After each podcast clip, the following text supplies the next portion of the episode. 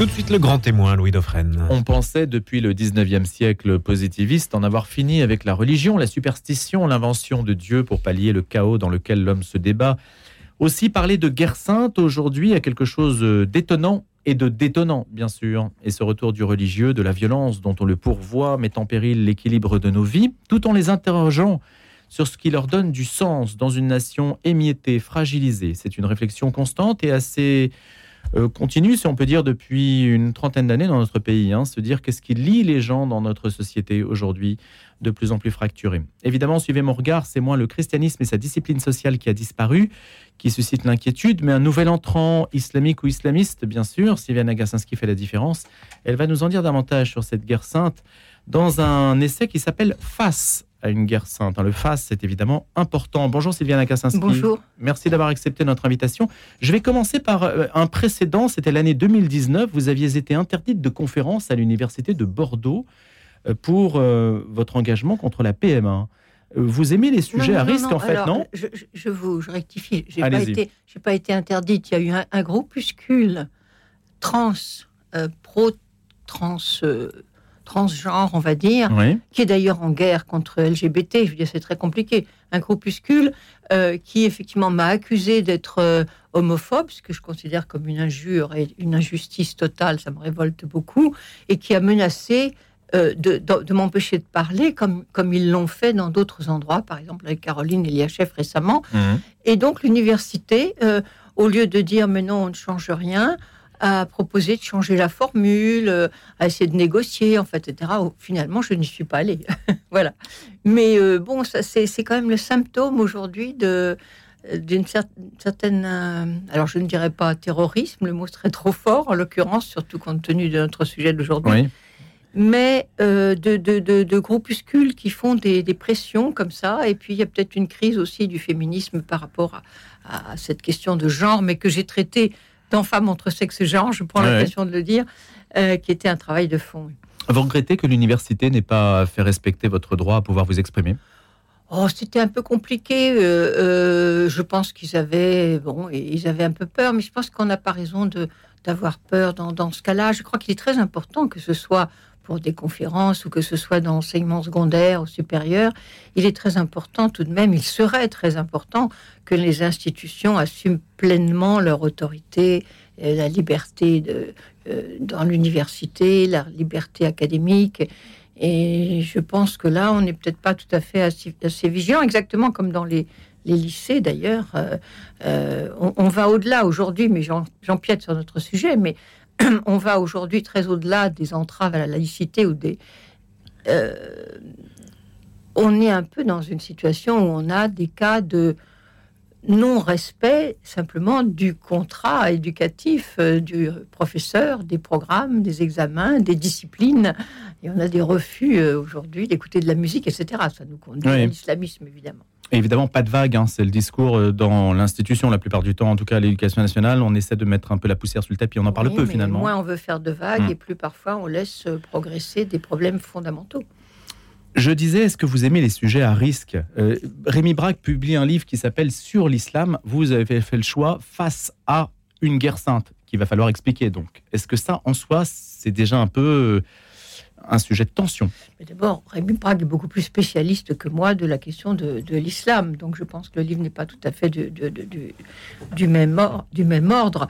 Euh, moi, c'est une, recherche, si vous voulez, qui, est née euh, de notre sidération commune euh, face aux, violences à la fois mondiales et puis au djihad dans notre propre pays et donc, euh, comme souvent, j'ai voulu écrire à la fois pour comprendre autant que pour euh, m'exprimer ou transmettre quelque chose. J'ai eu besoin d'explorer parce que, comme je le, fais sur d'autres euh, sujets, j'avais besoin d'y voir un peu plus clair, d'une part, évidemment, à la lumière des travaux des islamologues et des historiens, mais d'autre part aussi en rapport avec deux, deux ou trois questions qui me préoccupent beaucoup. D'une part, le rapport entre le religion, la religion, la religiosité. Mon premier livre était sur Kierkegaard, c'est-à-dire un penseur chrétien. Mhm. Je n'ai jamais su pourquoi d'ailleurs, mais c'était le rapport entre la religiosité et la philosophie. Euh, donc, mon, mon, mon sujet, c'était de voir plus large que ce qui nous arrivait ici et qui nous a effectivement sidérés, frappés, euh, meurtris. Et puis l'histoire de la chrétienté, l'histoire de la religion chrétienne en rapport avec les autres euh, religions, et puis aussi l'aspect géopolitique, c'est-à-dire qu'est-ce qui se passe dans le monde pour que euh, cette guerre arrive jusqu'à nous, et même avec des, comment, des combattants qui étaient des, des Français.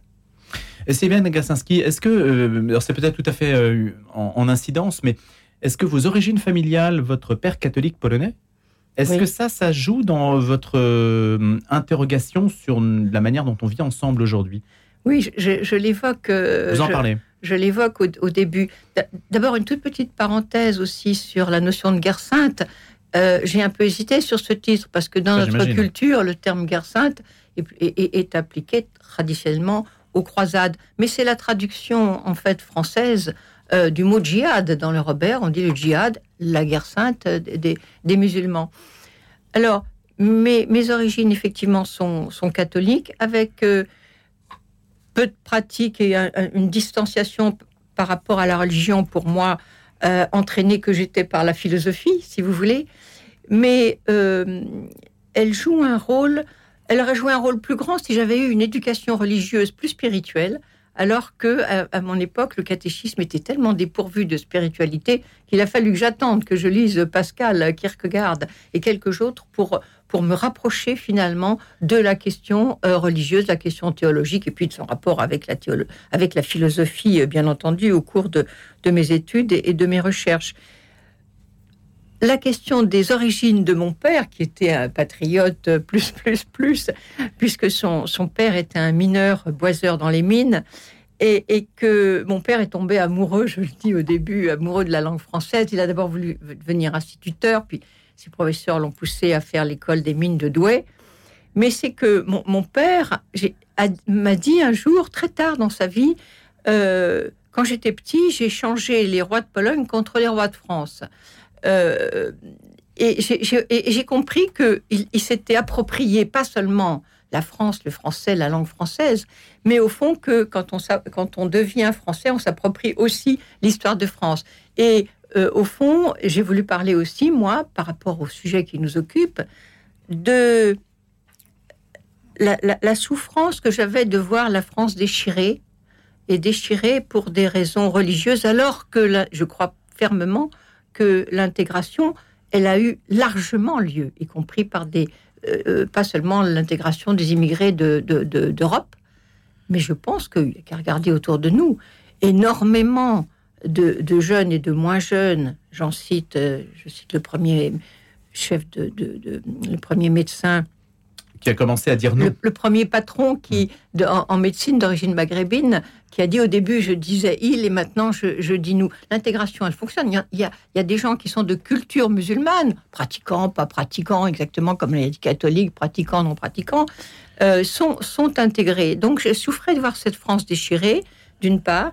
D'autre part, j'avais vraiment besoin de dire attention, euh, euh, il faut protéger, enfin, il faut respecter euh, l'islam et il faut voir de quoi il s'agit avec la guerre sainte et il ne faut pas se raconter d'histoire en revanche sur le djihad et sa configuration mondiale et en France. Donc, respect pour, pour euh, la religion qui ils sont pris en étau, et les musulmans sont pris en étau aujourd'hui entre la pression du prosélytisme islamiste, et c'est ce que j'ai voulu souligner, la France n'est pas islamophobe, la France a peur de l'islamisme et elle a raison d'en avoir peur.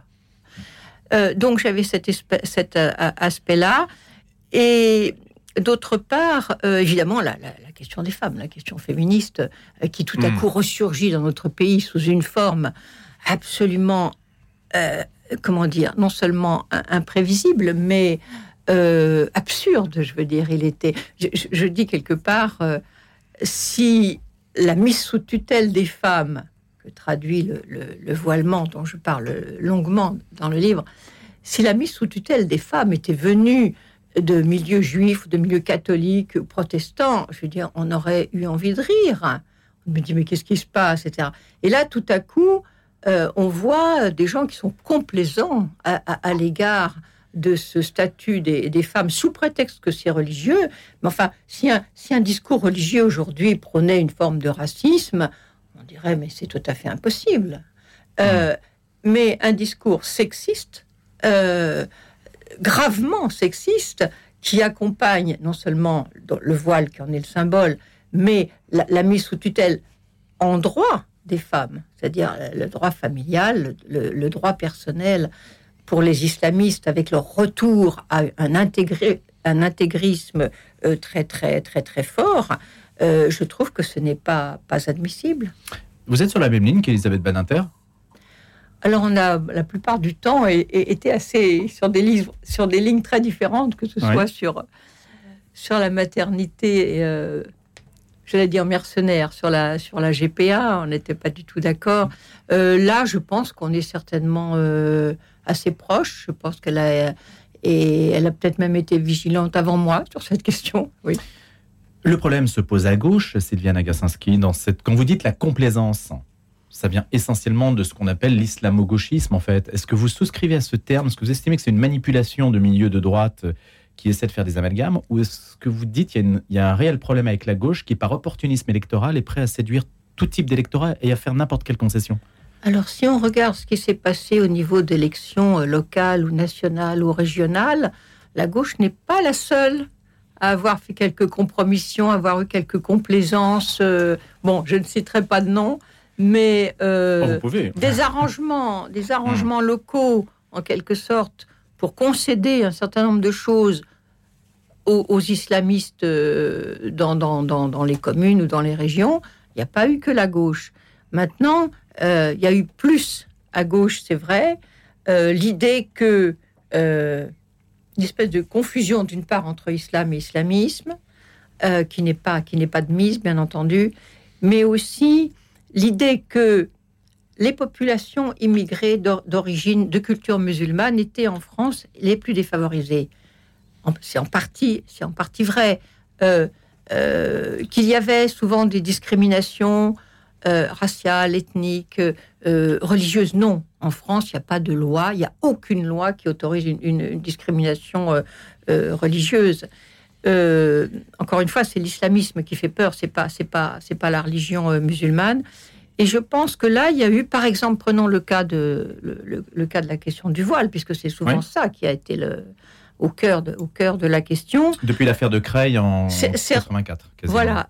Et oui, moi, j'avais pas compris tout de suite d'ailleurs, parce que j'avais pas une vision globale de ce qu'était euh, l'islamisme.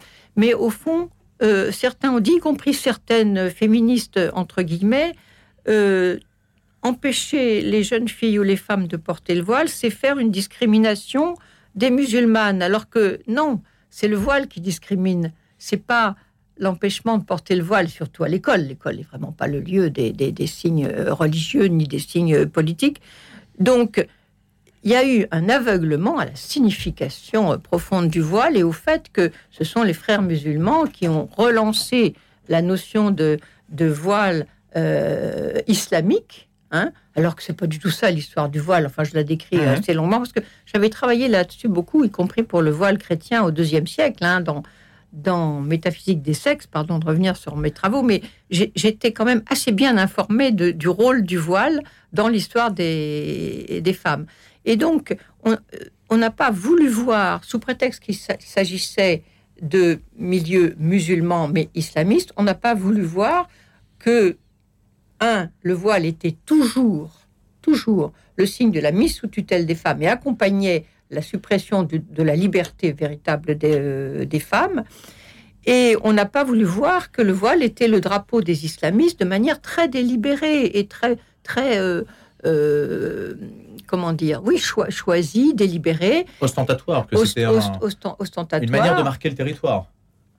Et que ensuite, on, s'est appuyé, alors là c'est tout le paradoxe de l'usage des droits de l'homme, dont, je, parle aussi, on s'appuie ensuite sur la liberté religieuse, sur la liberté euh, d'expression, euh, pour dire mais les femmes s'habillent comme elles veulent, bien entendu. C'est ne, pas, ne pas voir en fait ce, drapeau et le fait que le, porter le voile pour des islamistes euh, et pour des, femmes, c'est d'une part un signe de solidarité avec un groupe précis, hein. c'est la solidarité avec leur, comment dire, avec un certain milieu.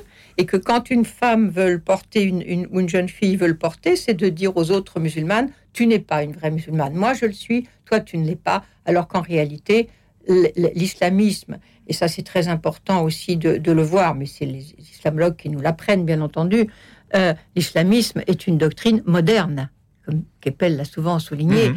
et, une espèce de d'intégrisme, de, retour assez mythique finalement aux origines, à Mahomet lui-même, à, la, rigueur de, de, la charia, mais tout ceci aussi euh, est animé, euh, comment dire, par des forces politico-religieuses dont il faut voir euh, le rôle et, la, place dans la géopolitique. Tous les groupes aujourd'hui islamistes, que ce soit en France ou ailleurs, sont à la fois financés, soutenus, poussés par, ben, alors disons pour, schématiser, hein, l'Arabie saoudite et ses alliés d'un côté, euh, l'Iran chiite et ses alliés de l'autre côté, et qu'ils se disputent au fond la suprématie sur l'Oumma, c'est-à-dire la communauté euh, musulmane dans son ensemble. C'est ça, la France devient un terrain d'affrontement en fait. Exactement, la France devient un terrain d'affrontement, ce qui, ce qui est extrêmement difficile à vivre, avant tout pour les musulmans, parce qu'au fond, euh, pour simplifier, on pourrait dire ce qui se passe avant d'être une guerre contre les Occidentaux, les Européens, c'est-à-dire en gros les Juifs, les chrétiens, les infidèles, euh, les polythéistes, etc. Le djihad, c'est l'islam en guerre contre lui-même. Il l'a été depuis l'origine entre les chiites et les sunnites, mais c'est une guerre terrible. Et c'est cette guerre terrible de l'islam contre lui-même à partir de doctrines contemporaines qui a les conséquences que nous, que nous connaissons. Sylvia Nagarsinski, Elisabeth Borne était invitée hier au dîner du CRIF. Vous avez déjà été invitée au dîner du CRIF? Euh, J'y suis allée une fois pour accompagner euh, mon époux. Qu'est-ce qu'on dirait aujourd'hui si on devait justement écouter ce discours face à une guerre sainte? Qu'est-ce que, Quelle est la réponse? Quelle est la préconisation? Puisqu'hier, elle a dit à combattre toutes nos forces l'antisémitisme. D'accord? Oui. Euh, par rapport à votre sujet, et à l'inquiétude qu'il peut susciter, au fait qu'on peut dire que dans les banlieues françaises, l'islamisation continue, manifestement, si en tout cas on prend le voile comme étant un marqueur visible de cette islamisation, c'est indiscutable. Toutes les statistiques pourraient le montrer. Ça, je pense que là-dessus, il n'y a pas tellement de doute. Mais quelle est la réponse du politique? Qu'est-ce qu'on peut attendre? Alors, elle est, elle est très difficile. Euh, il faut voir, ben, regardez ce que le recteur de la mosquée de Paris a écrit. Il a écrit sur sur le terrorisme, contre le terrorisme islamique. Il y a quand même des musulmans en France qui prennent des positions très claires et il faut s'appuyer sur eux, il faut, il faut être proche d'eux. Euh, c'est certainement la première des choses. C'est pourquoi j'évoquais hein. le respect de. Ben, c'est compliqué. Ils, hmm. sont, ils sont profondément euh, déchirés par ce qui leur arrive à, eux aussi, qui n'était pas euh, prévisible. Alors bon, évidemment, il y a une intransigeance totale par rapport à toutes les formes de discrimination religieuse. Et il faut assurer en France une, comment dire, une laïcité et, et, une forme de vie qui est multiconfessionnelle. Il faut, il faut, il faut l'admettre. Mais le multiconfessionnel est une chose, et c'est pourquoi je termine là-dessus dans, dans le livre. Euh, et, le multiculturel en est une autre, parce que le multiculturel, il y a des gens qui entendent ça de manière très superficielle. Oui, alors la cuisine, la musique, la, littérature, on est tous dans le multiculturel, on sait à quel point c'est fécond, la multi, le, multiculturel pris en ce sens-là. En revanche, dans la mesure où il s'agirait de vivre avec des lois différentes qui ne respectent pas l'égalité euh, des sexes, enfin, euh, moi j'ai travaillé depuis des années, je suis quand même sur la question du, féminisme euh, et, aussi d'ailleurs ses origines euh, bibliques, parce que en fait nous c'est récent tout de même. Hein, on dit euh, bon, au fond vous, savez peut-être que les, islamistes s'appuient sur le même discours que les chrétiens dans le temps et finalement aussi dans le, judaïsme à, la racine. Vous avez tout de même l'homme a été créé restons dans, le, dans, le, christianisme, l'homme a été créé pour son esprit à la gloire de Dieu, la femme a été créé pour l'homme, c'est-à-dire la femme. Hmm. Le statut d'épouse de la femme et non pas euh, d'être humain à égalité avec l'homme est une très très vieille euh, très très vieille histoire. Donc j'ai le droit d'exprimer un désaccord, si bien Garcinski là-dessus. Moi, je pense que l'homme reçoit l'injonction de, de, défier la vie parce qu'il ne la donne pas et qu'en fait la femme est beaucoup plus puissante que lui. Mais ça, ça serait un. Enfin... Ah non, mais ça, c'est ce que dit Françoise Héritier. Vous avez tout à fait raison. mais elle dit, elle dit, euh, d'ailleurs, au fond, Lévi-Strauss avait dit dans toutes les cultures que je connais, Dieu sait s'il en connaissait, dans toutes les cultures que je connais, la femme est le sexe dangereux. Et finalement, Françoise Héritier, qu'est-ce qu'elle dit? Elle dit la femme a été en quelque sorte mise sous tutelle, enfin ça c'est plutôt mon expression, parce qu'elle était puissante, c'est-à-dire parce qu'elle donnait la vie et que, et que, alors là je vais citer Saint Augustin si vous, si vous voulez, Saint Augustin dit une chose merveilleuse, il dit les hommes devaient bien se marier, doivent bien se marier s'ils veulent connaître leur fils. Parce que les femmes auraient des enfants au hasard des rencontres, si je puis dire. Mais il va très loin là-dedans. Et il dit, mais les hommes, s'ils veulent connaître leur fils, il faut qu'ils aient une femme, et une femme qui soit la leur. Sylviane Agassinski, vous parlez, euh, il y a un chapitre qui, malheureusement, le temps passe vite, mais la dissolution de l'identité nationale chez Jürgen Habermas. Ah. Alors, on ne peut pas ouvrir tout ce chapitre, mais euh, le mot dissolution de l'identité nationale, c'est quand même fort. Oui, parce qu'il écrit sur l'intégration. En réalité, il est plutôt dans la désintégration de la nation. Habermas, il a écrit sur le post-national, le supranational. Mmh. Il a une idée de, l'Europe supranationale. Euh, euh, on l'entend peut-être différemment de son époque ou ça a une résonance plus dramatique aujourd'hui Il y a une différence fondamentale entre une vision d'un intellectuel, d'un philosophe qui est un philosophe remarquable, hein, euh, pensons à l'ensemble de ses écrits, mais je ne le suis pas du tout sur ce point parce que lui, il est, il est confronté à quoi? À l'histoire de la nation en Allemagne. Et donc, il y a un passé impossible pour les Allemands euh, qui est le passé de la définition du folk à hmm. l'époque du nazisme, euh, qui est une vision euh, raciale de la, de, la, de la nation et du, et, du peuple. Et donc, lui, il, il, considère que un peuple est un peuple uniquement défini par la constitution de son État et pas du tout par, et pas par une culture. Et, donc, on doit accueillir, dit-il, l'étranger en tant qu'étranger, l'autre en tant qu'autre, en respectant intégralement son altérité. Mais il sous-entend par là que, par exemple, un pays qui, comme la France, euh, qui accueille des étrangers, doit donc respecter intégralement la culture de l'étranger, ce qui veut dire qu'il en a une, mais que ce peuple, euh, le peuple français, la nation, n'a pas de culture propre. Elle a une constitution, point final. Alors là, il passe à côté de quelque chose qui me paraît fondamental, c'est qu'aucune constitution ne tombe du ciel. Les constitutions sont donc l'effet d'une longue histoire hmm. nationale, d'une longue histoire un politique, culturel. mais oui, hmm. politique, philosophique, euh, religieuse. Juste un mot sur la République. Euh, la République, sa devise, c'est liberté, égalité, fraternité. Si vous prenez ces trois termes, liberté, égalité, fraternité, vous voyez très bien les racines chrétiennes. Mona Ozouf euh, disait dans le dictionnaire de, de, la, de la Révolution française qu'il y avait eu un transfert de sacralité mmh. au moment de la Révolution. Si vous voulez, la Constitution de la France, la République française, la Révolution française, tout cela serait incompréhensible sans toute l'histoire qui est aussi une histoire, l'histoire du christianisme en France. Merci beaucoup Sylvia Dagasinski. Malheureusement, fini mais oui, c'est déjà fini. J'en suis désolé. En tout cas, on se reportera vraiment à face à une guerre sainte aux, éditions du Seuil. J'espère que vous reviendrez sur notre antenne, qu'on aura l'occasion de poursuivre cette discussion tout à fait passionnante. Je vous remercie beaucoup et je vous souhaite une excellente journée.